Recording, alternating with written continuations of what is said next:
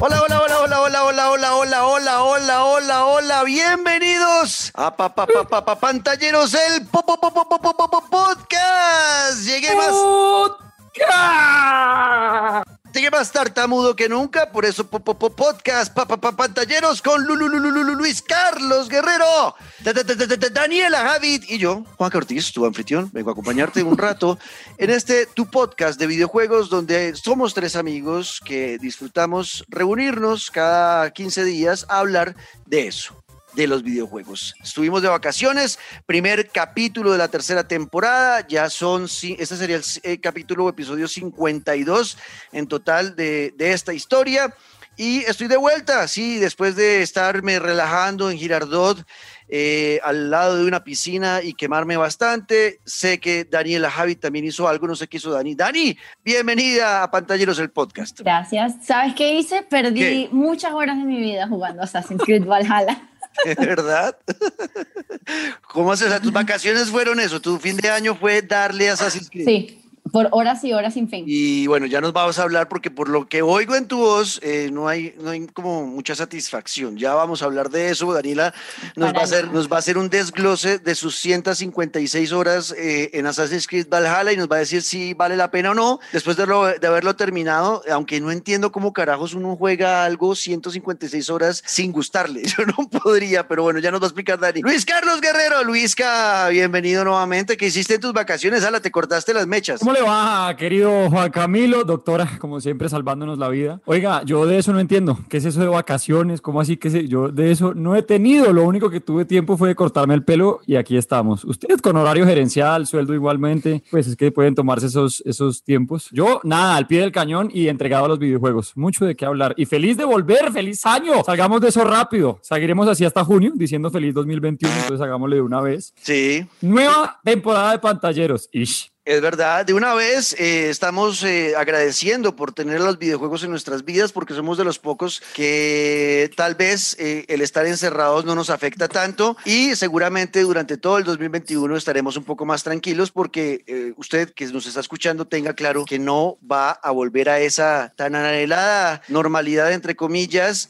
no va a pasar en Colombia por lo menos hasta después del año 2022. Entonces, entienda eso, vamos a estar encerrados mucho tiempo y para eso estamos nosotros, los pantalleros, para acompañarte, querido amigo. Así que bienvenidos todos, hoy Yes. tenemos muchas cosas para hablarles. Vengo con una mini reseña, mini reseña de los 10 años de Scott Pilgrim, el videojuego, eh, un beat'em up, La Locura, hicieron la edición completa de los 10 años, eh, lo jugué en Nintendo Switch, les voy a contar qué tal me pareció. Nos va a hablar eh, nuestra Dani Javid, en compañía de Luisca, que también lo jugó, pero sobre todo Dani nos va a contar la experiencia de todos esos eh, esas horas de juego en Assassin's Creed Valhalla. Me encontré un artículo súper interesante de patentes muy locas que han hecho los de Sony para su PlayStation VR. Recordemos que muchas de esas patentes no llegan a ver la luz de- del día, pero eh, las guardan por si acaso y son muy locas. Ahorita les voy a contar de eso. También eh, una nueva sección en Pantalleros el podcast, el speedrun de Luisca, pero no es un speedrun de algún videojuego, no es que lo vayamos a escuchar jugando a algo rápido, sino que nos va a contar algunas noticias eh, de manera rápida para que ustedes queden informados también cuando escuchen Pantalleros el podcast. Así que eso, también recordar que jugamos nosotros tres en vacaciones, recomendaciones que tengamos y demás al final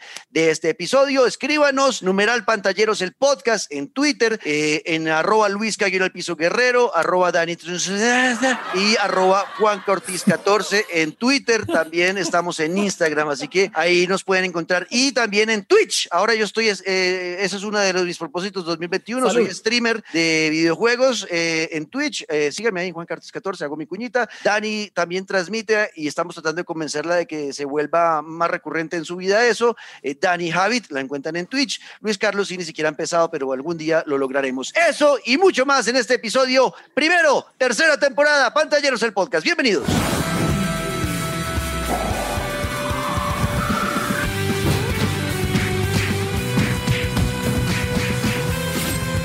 Bueno, señores, bueno, señorita, señor, señorito y Andrés que nos escucha y a los 10 oyentes que ya tenemos de este episodio, mucha gente preguntándonos que cuándo volvíamos, ¡Vamos! que si no íbamos a volver, pues sí, sí volvimos y ya estamos con ustedes eh, en todas las plataformas de streaming y hoy quiero empezar hablando de el videojuego de Scott Pilgrim eh, versus The World Complete Edition y lo jugué en Nintendo Switch. Este juego tiene 10 años, Luis Caidán. Este juego es viejo. ¿Ustedes lo jugaron el, el primero o no? No, yo los No. conocí y me acerqué también por el tema de película, serie y demás, pero de jugarlo no. Ok, ¿vieron la No, película? yo nada, ni siquiera película, nada. Tienen que ver esa película, Dani. Es muy, Yes. muy divertida. Es muy, muy divertida. Y es- está inspirada en un cómic que también tiene muchos seguidores. Es como un cómic de esos de culto que genera una secta alrededor medio extraña. Eh, y el juego es muy fiel a la película y muy fiel al cómic. Pero bueno, empecemos. Es un juego, para los que nunca lo han visto o no lo han jugado, es un juego en 16 bits, como era más o menos los primeros juegos de la Super Nintendo de, la- de esa época, eh, que es de scroll, de izquierda a derecha, uno tiene que ir levantando, es un beat'em up de los que nos gusta a Luis y a mí, un, un brawler, ¿no? Ir levantando a pata y a puño a todos los enemigos que aparezcan en pantalla, corriendo de izquierda Eso. a derecha, ¿ok? Y tiene diferentes niveles que cada vez que uno pasa un, un- un nivelcito, eh, se abre un mapa gigante y se ve más o menos como se veía Super Mario World, ¿no? Que con el puntico, entonces uno va de un puntico al otro puntico y el otro puntico entra y es un nivel y así va avanzando en la historia. Es la historia de Scott tratando de conquistar a Ramona, que es la misma historia de la película y donde uno tiene que vencer a los siete malvados exnovios de Ramona, ¿no? Eso y esa es la historia de la película y del cómic. Entonces, es un juego en 16 bits, la música, por ahí voy a empezar porque para mí la música siempre es muy importante en los videojuegos, eh, Luisca, Dani, la música de por sí es la locura, obviamente con ese sonido 16 bits, pero es brutal, es muy buena compañía. Es un juego muy divertido para jugar con amigos, lo jugué solo, lo jugué con amigos, solo es chévere, pero no sé, yo desde que entré en toda la onda cuarentena online, quiero hacer amigos en línea y no sentirme tan solo porque vivo solo, eh, ahora todo me gusta jugarlo acompañado, ya como que se me dañó el tema de jugar en solitario algo, entonces ahora siempre necesito tener a alguien ahí hablándome al oído mientras juego. Y este juego es muy divertido jugándolo de a cuatro personas en línea o local, señor. Nada, eso le iba a preguntar, porque si hablamos de, de jugar en- en- como amigos, pues obviamente la diferencia entre compartir pantalla o estar online. Ahí está la respuesta. Es que te adelantas a todo, estás como seis pasos. Es, es impresionante, Juan Camilo, de verdad, hola.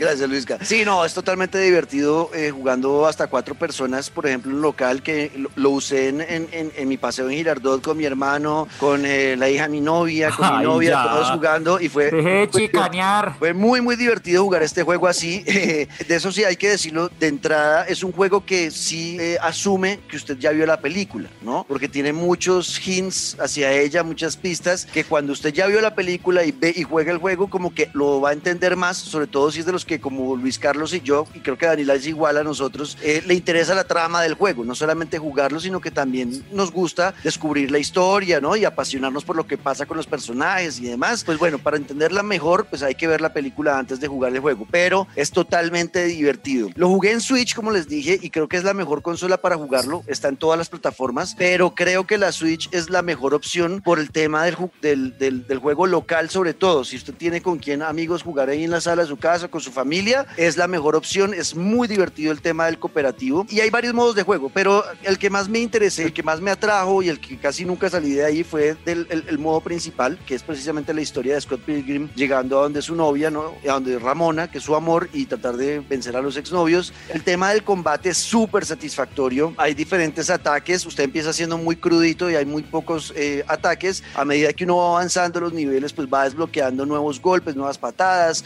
nuevos bloqueos. Puede ir mejorando el personaje, las características, las estadísticas. Y a medida que es usted, ese- esa sensación inicial, porque hay que decirlo, me pasa mucho y yo lo he dicho muchas veces que soy medio perezoso a la hora de aprender. O sea, como que si me matan mucho, me mamo y dejo de jugar. Pero en este juego, ese tema del aprendizaje es rápido y sí, las primeras dos salidas, las primeras dos veces que usted arranca el juego, lo matan, le quitan las tres vidas y le toca volver a empezar y uno es como, "Jue- ¡Ah! Otra vez.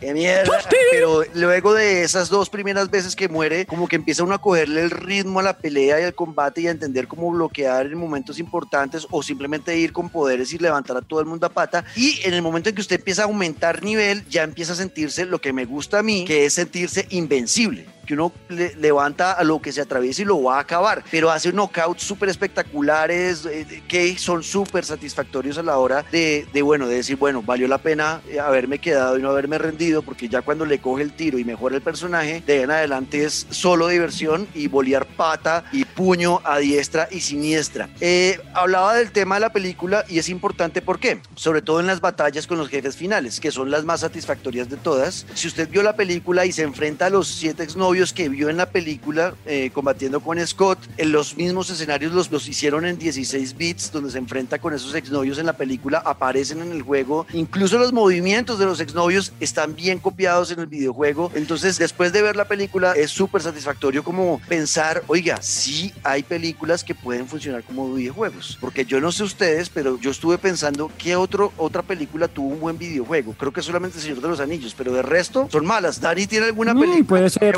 Harry Potter, no, pero lo- los juegos de Harry Potter estuvieron increíbles. Pero los de Sí. PC, los primeros. Y, y se vale pensar, por ejemplo, en uno como, como Mad Max, pues que no es directamente como la película, pero hace referencia, porque a mí también ese me encantó. Sí, pero bueno, pero este no hace referencia, pero yo digo esos esas, eh, juegos que calcaron la acción de la película, que son muy, en mi cabeza no me acordaba de Harry Anillos. Potter, estoy de acuerdo con Mm. Harry Potter, de acuerdo con Harry Potter y El Señor de los Anillos, las de los de PlayStation 2, eh, que hicieron la, la Comunidad del Anillo, Las Dos Torres y El Retorno del Rey, esos juegos para mí fueron la locura, fueron muy bien hechos. Y, es- y Harry Potter creo que yo solamente jugué el de, que era en Play 2 también, si no estoy mal era la Cámara de los Secretos, ¿cuál era ese? Creo que Luis Carlos también lo ha jugado. La segunda. Creo que fue el, el- el juego de la segunda película, que en Play 2... Ahora, ¿sabe, sabe qué se me olvidaba? Que a mí sí me encantó también y sobre todo en Nintendo 64, en PlayStation 1 no tanto, James Bond, por ejemplo GoldenEye, Ah, uy, por ejemplo sí, sí, The man. World is Not Enough, por ese lado, tremendo. A mí el de Tomorrow Never Dies, que fue el de PlayStation 1, más o menos, pero los de 64, uy, a mí me fascinaron. Sí, GoldenEye, claro, no me acordaba de eso. Bueno, sí, no es tan, no es tan extraño entonces que aparezcan buenos juegos, pero este es un buen juego adaptación de película.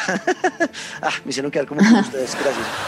Entonces, como es tan normal que aparezcan videojuegos y películas, este es una muy buena, muy, una muy buena, un buen ejemplo de un juego adaptado del cine que es satisfactorio. El tema, bueno, de las peleas con los jefes tienen que vivirlo porque realmente vale la pena, pero sí, mi recomendación es que jueguen primero, que vean primero la película antes de jugarlo. Y eh, los modos, otros modos de juegos, por ejemplo, hay uno de dodgeball, que es como esquivar pelotas, uno que es con un bus, bueno, máximo. otros que son por tiempo, son cosas como divertidas, pero la verdad tiene tanta rejugabilidad. El modo principal, que es el de la historia, que ni siquiera tuve tiempo pues de, de- de ahondar mucho en los otros modos de juego. ¿Por qué? Por ejemplo, el sistema de juego eh, tiene eh, dinero. Entonces cuando usted mata a los enemigos, a todos los que se van encontrando, todos botan monedas. Dependiendo de la dificultad del enemigo, pues el monto de ese dinero eh, aumenta, ¿no? Ese dinero lo usa uno Sí. en tiendas que hay en cada nivel y esa tienda tiene objetos especiales que solo aparecen en ese nivel. Entonces uno va avanzando, ¿no? Y ya usted se volvió más poderoso, puede devolverse al primer nivel o al segundo como pasaba con Super Mario World, que usted iba sí desbloqueando nuevos niveles, subiendo, subiendo, subiendo por el mapita, ¿no? Pero se podía devolver al primero y volverlo a jugar.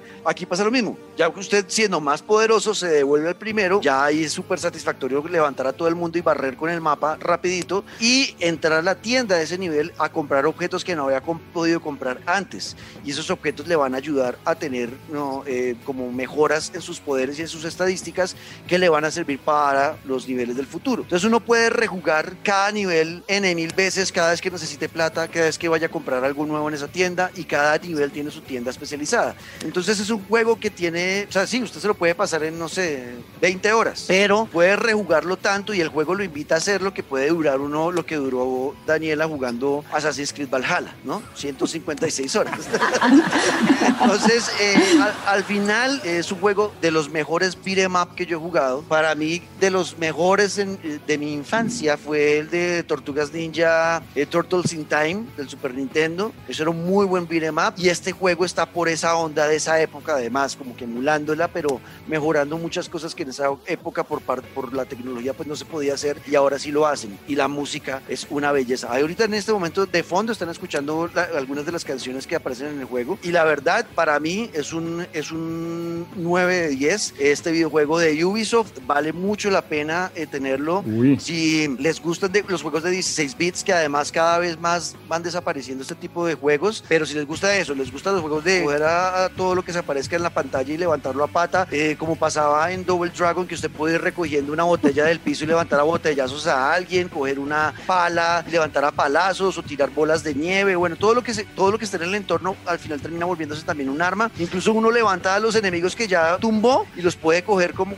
como, armas. ¿Para usarlos? No. Ajá, y levantar a los otros. Lo No, no, el juego es súper, súper, súper divertido y tiene muy buen sentido del humor. Y mi recomendación es, vean la película, que es muy buena, es muy divertida, y luego jueguen el juego y creo que van a tener una muy, una muy buena, muy buen combo de entretenimiento entre las dos cosas. Así que para mí es un 9 de 10. Scott Pilgrim vs. The World Complete Edition en Nintendo Switch donde lo jugué yo, pero igual está en todas las plataformas. Esa era mi mini reseña de este inicio de temporada en Pantalleros el Podcast.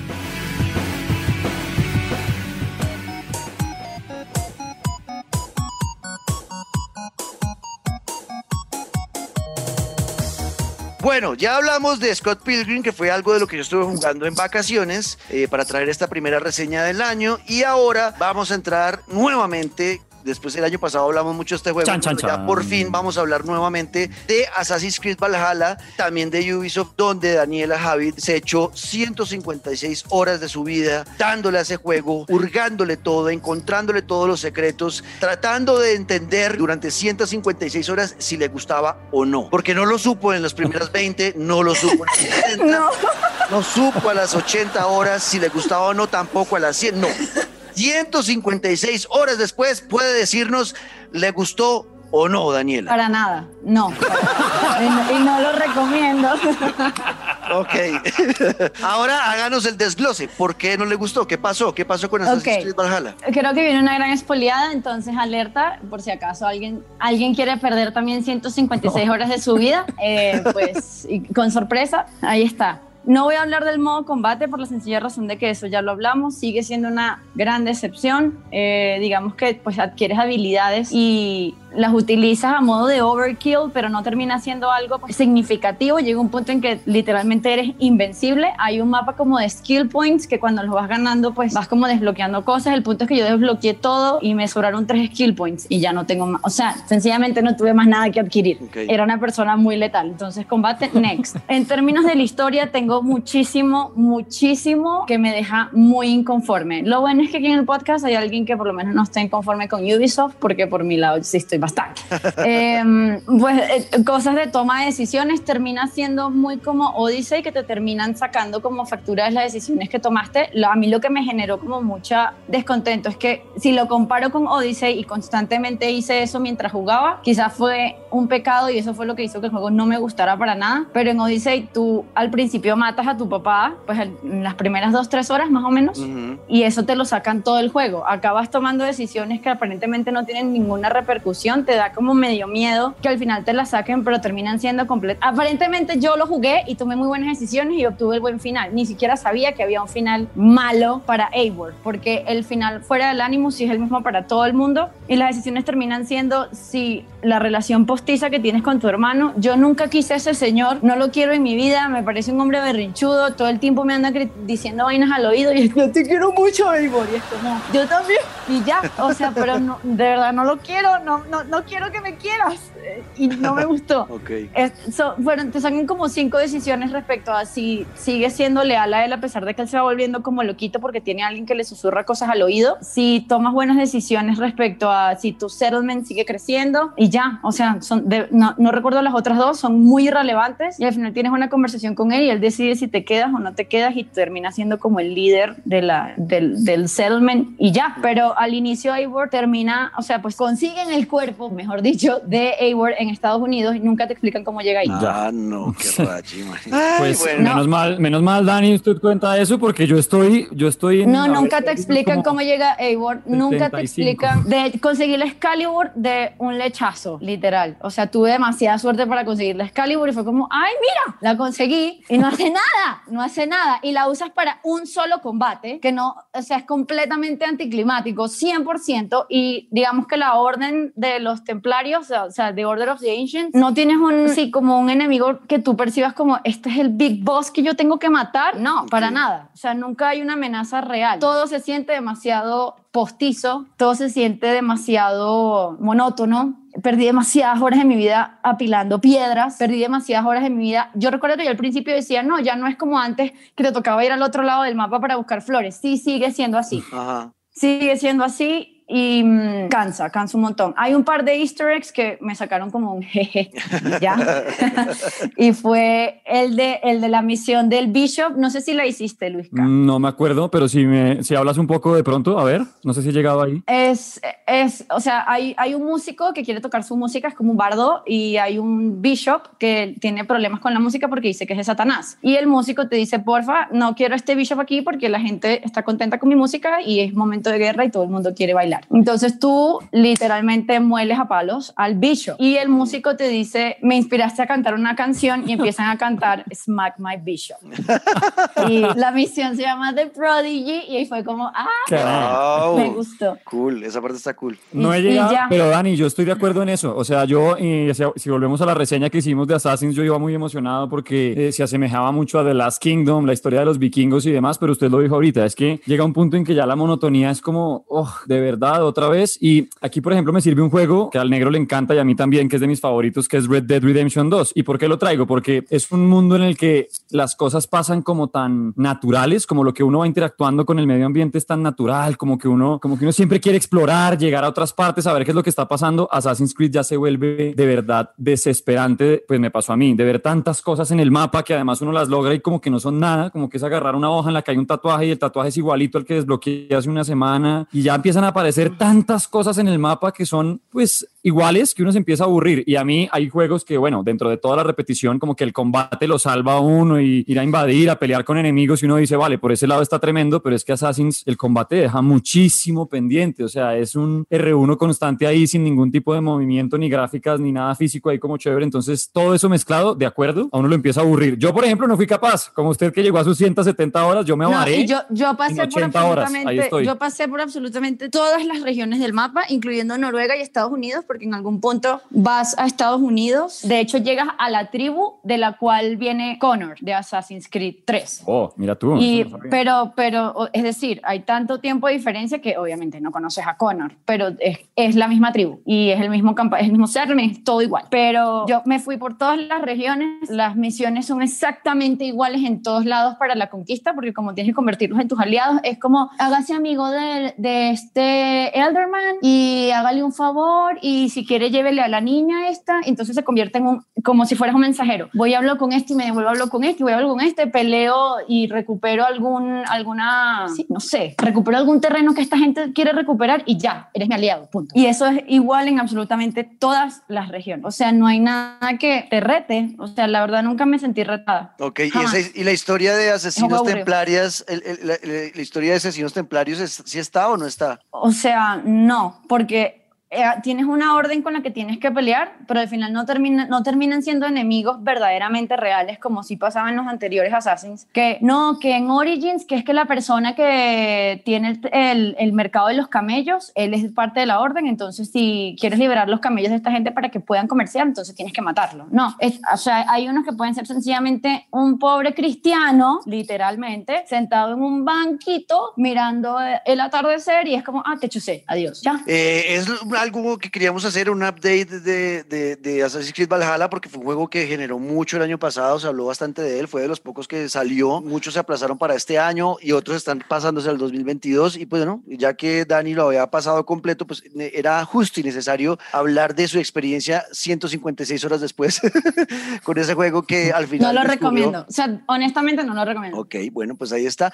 O sea que nuestra conclusión es que Ubisoft tiene que replantear el tema de Assassin's Creed, que es algo que hemos venido sintiendo sintiendo, o por lo menos yo, desde el Syndicate, creo que lo estoy sintiendo, que es como tienen que volver a, lo básico, a lo que era eh, Assassin's Creed en sus orígenes, porque pareciera que desvirtuaron el camino y se fueron por donde tal vez para muchos de nosotros no es eh, lo que debería ser Assassin's Creed hoy. Así que bueno, pues es nuestra opinión. Ustedes, igual lo que siempre decimos, si quieren eh, retar la opinión, jueguen el juego y díganos qué piensan. ¿Les gustó? ¿No les gustó? Y estamos pendientes a lo que digan. Así que Dani, 156 horas después, eh, nos cuenta que no le gusta Assassin's Creed Valhalla.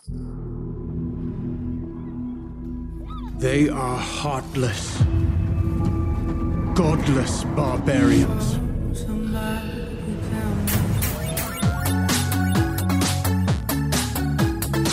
Están escuchando Pantalleros, el podcast, inicio de la tercera temporada, primer episodio. Daniela Javid, Luis Carlos Guerrero y yo, Juan Camilo Ortiz, los acompañamos en este regreso luego de vacaciones donde sí íbamos a volver. La gente dijo, pero ¿cómo así se acabó? No, no, no. Lo que pasa es que queríamos descansar un poco del estrés del trabajo. De nosotros mismos. Mentiras, esto no genera estrés. Es un placer hacer Pantalleros, el podcast para ustedes. Y ahora les quiero hablar de algo que encontré un artículo eh, de un medio gringo donde hablan de unas patentes que encontraron o que vieron creadas por Sony para eh, la realidad virtual de PlayStation. Estas patentes, sobre todo en el mundo de videojuegos, hay de todo, de lo que se imaginen. Nintendo, Microsoft, todos crean muchas patentes, sacan, o sea, tienen a sus ingenieros allá pensando y echando cabeza qué hacer, qué hacer, qué hacer, y cualquier idea que se les ocurre la patentan para no perderla y de pronto usarla más adelante. Pero muchas de esas patentes nunca ven la luz, nunca hacen nada con ellas y ahí quedan, olvidadas en un, en un, eh, en un archivero, ¿no? En una cosa de archivos y allá nunca la vuelven a sacar nunca más. Pero las de VR que vieron de PlayStation están bien locas y hay unas que podrían realmente hacerse realidad. Así que les voy a contar de esas cuatro que vimos. ¿Listo? Primero, Va. inventaron como un mapeador de ambiente donde está uno. Son unos sensores infrarrojos que se pondrían, son como unos, haga de cuenta, unos eh, pincitos chiquitos que usted pegaría en diferentes partes del espacio donde vaya a jugar. Y haga de cuenta la sala de la casa, por ejemplo. Y eso le va a permitir, además eh, de tener ya el casco, usted está jugando con el casco de realidad virtual que tiene la consola, eh, que también mapee el espacio en el que está jugando para, por ejemplo, si hay alguna mesa o lo que sea, en el juego también aparezca ese tipo de elementos que usted ya está viendo en el casco de realidad virtual. Eso permitiría, por ejemplo, que el movimiento sea más real, ¿no? Y que, si usted, y que usted no se vaya a ir a la derecha porque tiene una mesa ahí de vidrio en la vida real y se puede matar. Entonces eso lo va a encontrar el sistema, ¿no? Es algo que puede ser interesante que no han hecho y que quién sabe si lo hagan algún día, pero es algo bien extraño. Y además tiene otra cosa eh, que sería eh, una, como una mira térmica, o sea, se vería el cuerpo de la persona eh, térmico, o sea, se vería las marcas de calor en el, en el espacio donde esté jugando. Todavía no sé para qué harán eso. no, sí, iba a preguntar para qué. no tengo ni idea, pero aparece en, ese, en esa patente. Otra, otra que, que encontraron, esta es del 2013, es una, la que les voy a contar es una patente del 2013, y era para el PlayStation Move, que es un control que uno usa cuando juega eh, con el casco de realidad virtual, pero también sirve para, eh, para otros juegos que no, no, necesitan la realidad virtual, ese eh, control sí existe, pero en esta patente se quería hacer un control, el Move, que tuviera feedback de temperatura. Entonces, que, que la temperatura que estuviera en su mano la recibiera el control y la analizara. Con eso podría usted, le podrían enviar como respuesta de calor o de frío al control. Por ejemplo, si usted está jugando en un juego donde está en una zona volcánica, el control se pondría caliente. Si usted en un juego dispara una bola de fuego porque es un mago y manda la bola de fuego, sentiría la onda de calor en el control. O si por el contrario está en la nieve, cuando por ejemplo en The Last of Us 2 que está con él y en, esa parte donde llegan todas estas hordas de zombies en la nieve y escapando y no sé qué. Ah, no, Eli no, la otra, la, grandota. ¿Cómo se llama la otra vieja? Abby. Abby. Cuando está con Abby en esa zona que es de nieve y está tocando todo, pues está con frío, pues va a sentir mucho frío en el control. Es algo que no hicieron y que no pasó en el PlayStation Move. Pero habría sido divertido o extraño. ¿Cómo lo ven ustedes? Algo así. No sé. Sí, eh, es que, creo que se parece a cuando en el cine se pusieron a inventar que si 4D y uno está viendo una película y le lanzan un gas que huele como a pizza muy vieja y es bastante desagradable. No sé. Es decir, muy, muy, o sea, ejecutado pobremente puede ser terrible. O sea, creo, lo- ¿Sabes cómo lo veo? Muy ambicioso. Ok. Si Ahí sale perfecto, a mí me encantaría. Todo lo que tenga que ver con la experiencia, pero si sale bien, lo que dice Dani, si es un experimento a medias y uno termina ahí con la mano más tibia que jugando Ghost of Tsushima y sudando, pues ya. Ok, ahí se me adelantó un- en una eh, Dani, porque esa también la tienen ya pensada y está patentada para el casco. El casco de PlayStation de realidad virtual eh, le tapa pues casi que hasta la punta de la nariz, casi que queda tapada un poquito, pero las fosas no. Ellos tienen pensado o pensaron en algún momento también para el casco de realidad virtual, este fue en 2016, que tuviera los ventiladores con los que enfrían la pantalla dentro del casco, ¿no? Las pantallas, uno tiene una pantallita dentro del casco y eso tiene una- un sistema de refrigeración que tuviera salida a la cara y uno sintiera las bolas de calor en la cara o de frío y usted sintiera el ambiente en el que se está moviendo. Si está, por ejemplo, si usted está en un sitio oscuro, eh, encerrado en una casa y sale en el juego al sol, eh, sentir el fogonazo del sol, ¿no? El calorcito en la frente en la cara. Y además también vendría con eh, sistema de fragancias. Si usted en el juego está en una alcantarilla, No. olería a podrido, ¿no? Si usted está, no sé, en un hotel, sentiría el olor de la- del lobby del hotel, o bueno, para ubicarlo, ubicar sus sentidos también en el juego y hacerlo mucho más inversivo. Eso no lo han hecho, es de 2016. Son cosas que uno también podría pensar, lo van a, lo van a hacer o lo van a preparar, podría hacerlo para una segunda edición del casco de realidad virtual de PlayStation, que por ahora han dicho no está en planes, pero podría ocurrir. Son cosas que están ahí, pero a, a mí esto, yo no- a esa parte no me gustaría, porque ya es too much. Además que si solamente me siento mareado usando el casco más de media hora, Eso le iba a decir. O sea, ya el casco es enfermo, el- el simplemente adáptese a la realidad virtual. Ahora métale olores. No, o sea, no, yo termino vomitando, me tocaría jugar con una bolsita amarrada al cuello para vomitar cada dos segundos.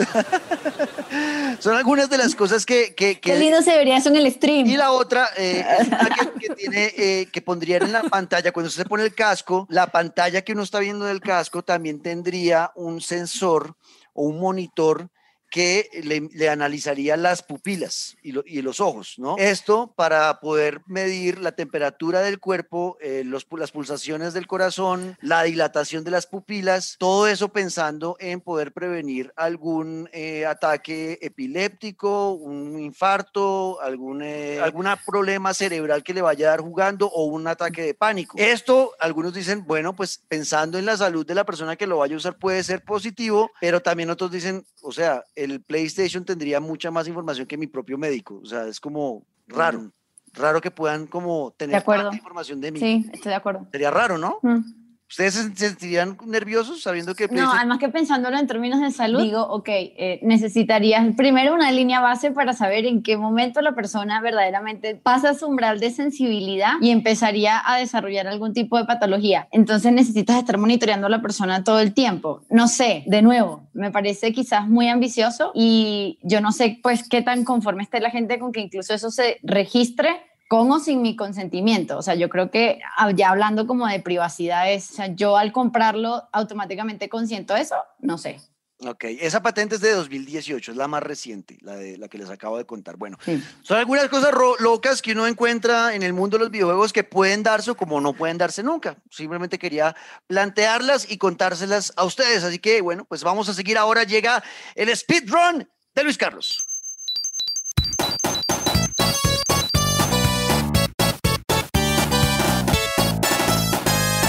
Pues un speedrun con noticias, tres precisas al grano como debe ser para que si hizo forward y llegó hasta esta parte, pues aguante. Porque mire, la primera, tranquilidad absoluta en el mundo de los videojuegos. Hace poco Konami anunció que iba a haber una reestructuración dentro de la compañía, que iban a quitar algunas áreas y de inmediato todos saltaron, no, se acabaron los juegos, ya Konami no va a producir nada. Obviamente tuvieron que salir con un comunicado a decir, tranquilos, es que vamos a eliminar unas áreas precisamente para que la comunicación entre los directivos y el personal que se encarga de proponer y trabajar con los juegos precisamente, pues tengan comunicación más directa. Es decir, rompieron como todas las trabas que había entre las comunicaciones y Konami está firme. Los cambios van a empezar a verlos, bueno, esta semana que nos están escuchando, que es la primera de febrero de este 2021, pero Konami dijo, seguimos, incluso ténganse porque hay varias cosas cocinándose para las nuevas consolas, así que bájele al chisme, bájele a la preocupación, Konami se mantiene. Segunda noticia, pues ya se confirmó, por un lado de ese videojuego del que menos mal no hemos hablado, en The Last of Us y su segunda parte, el juego más premiado en la historia y demás, pues ya sabemos que va a tener una serie, pero ojo porque hace algunos días, ya un mes larguito, en el CES 2021, en estas conferencias que se hacen exclusivas de Sony, pues aparecieron los duros del lugar para decir, miren, listo, ya saben que viene serie de The Last of Us, pero no se les olvide que hay película de Uncharted, a la que ya dentro de poco le tendremos tráiler, y además va a haber una serie que ya vienen trabajando hace un tiempo, que es la de Twisted Metal, una serie animada también basándose en este juego, acuérdense de los payasos en carros y demás, y dijeron que quede claro, PlayStation, o bueno, Sony se va a convertir más que en una plataforma de videojuegos, vamos a hacer una plataforma de entretenimiento, como quien dice, The Last of Us y Uncharted son la primera, la punta de un iceberg que se viene tremendo porque tenemos una cantidad de proyectos, así que vayan imaginándose qué les gustaría ver en la pantalla, qué videojuegos se imaginan que podría salir Sony a sorprender pues en cine, en pantalla chica, grande, donde lo ve. Y la última noticia, que no es tan buena, tiene que ver con los videojuegos que ya se han ido aplazando. Por un lado, malas para usted, mi querido Moreno, también para Dani y para todos los fanáticos del mundo de Harry Potter, porque Warner ya anunció que la precuela, es Howard's Legacy, este videojuego que nos sorprendió a todos con su tráiler, ya quedó aplazado para el 2022. Se suponía que llegaría más o menos en agosto de este año, nada. Dijeron, para poder tener una mejor experiencia a los fanáticos de un mundo tan importante y querido como el de Harry Potter, pues necesitamos tiempo y no nos vamos a afanar. Como quien dice, no vamos a cometer el error de otros. Así que hasta 2022, Harry Potter, al que también se suma, y así cerramos el speedrun, un videojuego que yo venía esperando hace rato y que supuestamente llegaba en 2021, y es El Señor de los Anillos, Gollum. Lo mismo pasó con Deadly Entertainment, que dijeron, encontramos un socio que nos va a ayudar para que el videojuego se cumpla en todo con las expectativas, pero necesitamos tiempo, así que por ahora 2021 tampoco será el año para el Señor de los Anillos. Se siguen aplazando juegos, pero lo importante es pues que respeten a la comunidad. Calma, lo importante es sacar un buen producto y no salir de afán como este speedrun.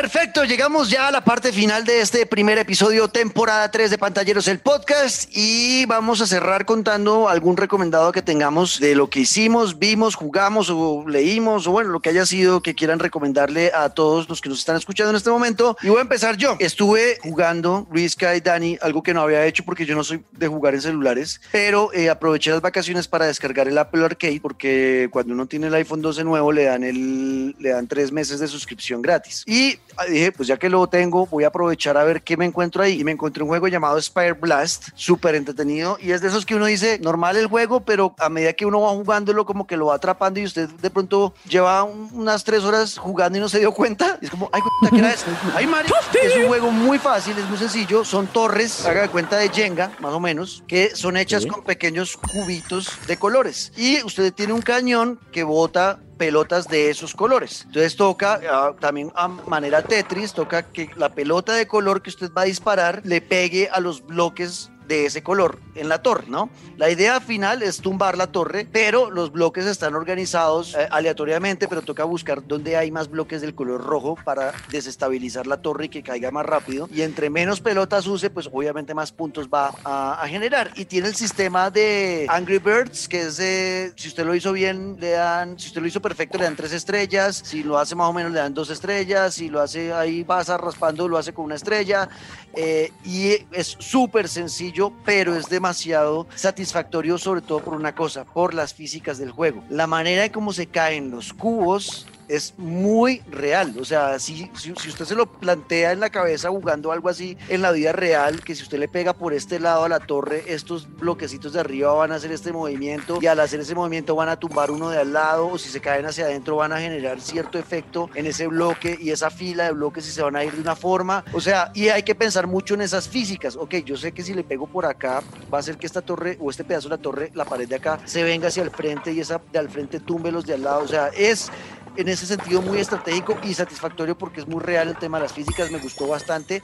Eh, para los que lo quieran jugar, está en Apple Arcade, se llama Spire Blast. Spire Blast. ¿Listo? Es algo que quería recomendar. Voy para esa. ¿Qué va a recomendar, Luisca? Oiga, para ahorrar el bolsillo, ustedes saben que yo siempre vengo en modo alcancía y es que me encontré una noticia tremenda y es que por los próximos días y durante tiempo limitado en Nintendo, a los que tenemos acceso a este mundo online de Nintendo que estamos pagando la suscripción, pues hay ofertas tremendas de la saga de Resident Evil, porque desde el Revelations hasta el 6 los van a encontrar entre 31 mil y 60 mil pesos, la versión que quieran. O sea, la más cara es Resident Evil 6, que está en 62 mil pesos, y la más barata es el primero, Resident Evil, pues el Revelations, que está en 28 mil y pico de pesos. Así que si quieren tener buenos títulos y además clásicos en esta consola portátil, como para tener ahí al mejor estilo Daniela Javi de asustarse cuando quieran con toda esta sangramenta y zombies, pues háganle que es por tiempo limitado hasta el, si no estoy mal, es hasta finales de este mes, pero ojo porque lo van apurando y puede que se queden sin alguno de los títulos. Descuentos en Resident Evil para Nintendo Switch. Perfecto. ¿Y Dani, qué quieres recomendar? Eh, tengo tres recomendaciones. Eh, la primera, eh, esto es un, juego que es, pues, viejo, es viejo, es viejo. Shadow of the Colossus, divino, lo máximo. Me encantó ese juego. O sea, no lo he terminado, pero lo máximo. Quien no lo haya jugado vale demasiado la pena. Yo no lo he jugado, tengo que jugar. Es, es muy, muy, muy lindo, muy inmersivo, lo máximo. Es de verdad mi tipo de juego. Me encantó. Y para ver, tengo The Night Stalker en Netflix. Es la, es la historia de cómo atraparon a Richard Ramírez en, en California, contada desde la perspectiva de los dos policías que lo atraparon y de los sobrevivientes. Muy interesante, muy bien hecho. Y no me había visto nunca, esta serie también es más o menos antigua, pero no la había visto Mr. Robot y quien no la haya visto, corra ya a comerse esa serie, pero ya. De verdad, no existe mejor serie, no existe mejor serie. Game of Thrones es una desgracia al lado de esto. De verdad, bueno. Es una desgracia al lado de esto, increíble. Listo, perfecto. Bueno, buenas recomendaciones. Ay, no, yo tengo que decir una de televisión también, antes de irnos. Luisca, ¿usted no tiene Disney Plus? Sí, lo tengo. ¿No está viendo WandaVision? Sí, la veo. ¿Ven visto el primer capítulo? No, María. Hoy salió el cuarto capítulo. Cuando grabamos este episodio, este episodio de Pantallero, salió el cuarto episodio de, de, la serie WandaVision. Qué vaina tan, y me perdonan la palabra, qué vaina tan hijueputa. Uy, no. ¿Qué, serie tan bestial. Mucha gente se desconectó en el, en el, primero y segundo episodio porque era una sitcom normal para mucha gente, una, eh, pero son personas muy básicas que no ven más allá de él, se quedan en. sí, como que no analizan las cosas. Se quedaron, se quedaron en que no, ay no, es que están haciendo una serie de risa y de esas todas raras gringas. A ver, a ver, ¿están ustedes, ¿están ustedes poniendo en duda la genialidad de Kevin Feige, la cabeza de Marvel, después de haber hecho un universo cinematográfico tan inteligentemente armado, donde más de treinta y pico de películas y series de televisión estaban todas interconectadas de una manera magistral y que terminaron en una fase en una película donde terminó cerrando el ciclo de todo y nadie quedó enojado o molesto o triste, sino todo el mundo como marico. ¿Cómo carajo cerraron toda la historia de tantos personajes en una sola película, son genios y dudaron, dudaron de él por dos episodios. Luis Carlos, por favor. Fallas técnicas, espere por favor. Me disculpan de haberlos tratado de brutos y de básicos, pero, pero venga, ¿cómo van a dudar de Marvel Comics después de todo lo que ha hecho? Claro, con, dos negro. Es que hay que tener paciencia, es que se ven uno yo no he podido ver más porque ando enredado con otras series, pero no, no, no, no, no, no, no, no, no, no, no, no, no, no, me deje que cuenten la historia. yo hago una cosa y es que precisamente para no sufrir esperando capítulos, yo espero a que lleguen, en verdad, yo espero a que lleguen más. Yo soy igual, que termine la, temporada y me Claro, yo odio esperar ocho días seguidos. No, yo espero a que lleguen todos. La única serie que me banqué de a ocho días y de años fue Game of Thrones. De resto, no hay nada que me haya hecho a mí, pues, no esperarme ocho días. No me venga con ese cuento, Luis Carlos, que usted dejó de seguir viendo esos capítulos porque vio el primero y dijo, ah, esto va a ser una vaina toda rara ahí de los 50 ahí, un sitcom. No, hombre, no, hombre, si yo soy más fan de Marvel, no, hombre, no, me extraña, no, hombre, no. Mierda, no, hombre, no. No, hombre, no. No me da rabia que me mientan en la cara. Pero bueno, el caso es que eh, después del tercer episodio, la cosa empieza a mejorar. En los primeros dos es como plantear algo, una situación extraña donde uno nunca se imaginaría ver a dos Avengers, una sitcom rarísima. Pero en el tercero, y ahí, ojo, si ustedes analizan nuevamente esos primeros dos episodios, luego de haber visto hasta el cuarto, van a encontrar pistas de lo que iba a pasar en este cuarto episodio. En el tercero ya empezaron a mostrar cositas y en el cuarto fue como que destaparon ya las cartas de qué es lo que está pasando y es como, oh my God. Oh Y, my God. Por ejemplo, solamente le digo una cosa, Luis Carlos, van a encontrar personajes que se hicieron mención en la película de Capitana Marvel, que van a ser muy importantes en la serie y vamos a empezar a, a conectar ya ahora sí directamente con la tercera fase de, de Avengers que ya terminó luego de Endgame y lo que nos va a hacer esta serie es empujarnos al futuro de, de las películas de, de Marvel en la fase 4. Este es el conector, tienen que verla si les gusta Marvel y sus películas. Tienen que verlo, Luis Carlos, no me haga cascarlo. Bueno. Y les recomiendo se vayan repitiendo Iron Man en todas sus modalidades. No voy a decirles nada más. Ah, ya cállese, no voy a decir nada. ya se- ya se- No voy a decir nada siquiera- más. Ni siquiera ha visto la serie, nos va a hacer spoilers. No voy a decir nada más. No voy a decir nada más. Nada más. Yo mejor me voy. Así me voy. Adiós. A- así dejamos este episodio. Me da mucho mal genio. Me voy eh, emputacido. Con Luis Carlos, eh, estuvimos con Daniela Javit, como siempre, arroba Dani en Twitter, arroba Dani Javit en, eh, en eh, Twitch. Yo soy Juan Cortés Ca- eh, cu- 14, no 40, 14, Juan Cortés 14, en todas las redes sociales, así por haber. Ah, tengo TikTok ahora, soy TikToker también, Juan Cortés guion al piso, estoy tratando de diversificar mis negocios. y, eh, y estamos pendientes del Twitch también. Nos pueden escuchar en Spotify, en Apple Podcast, en Google Podcast, en Deezer, en caracol.com.co. Recuerden que este es un podcast de Caracol Radio y a Luis Carlos Guerrero, arroba Luis Caguero al piso Guerrero también en todas sus redes. Eh, ahí nos vemos en 15 días, yo creo, con un episodio más de esto que es Pantalleros, el, el.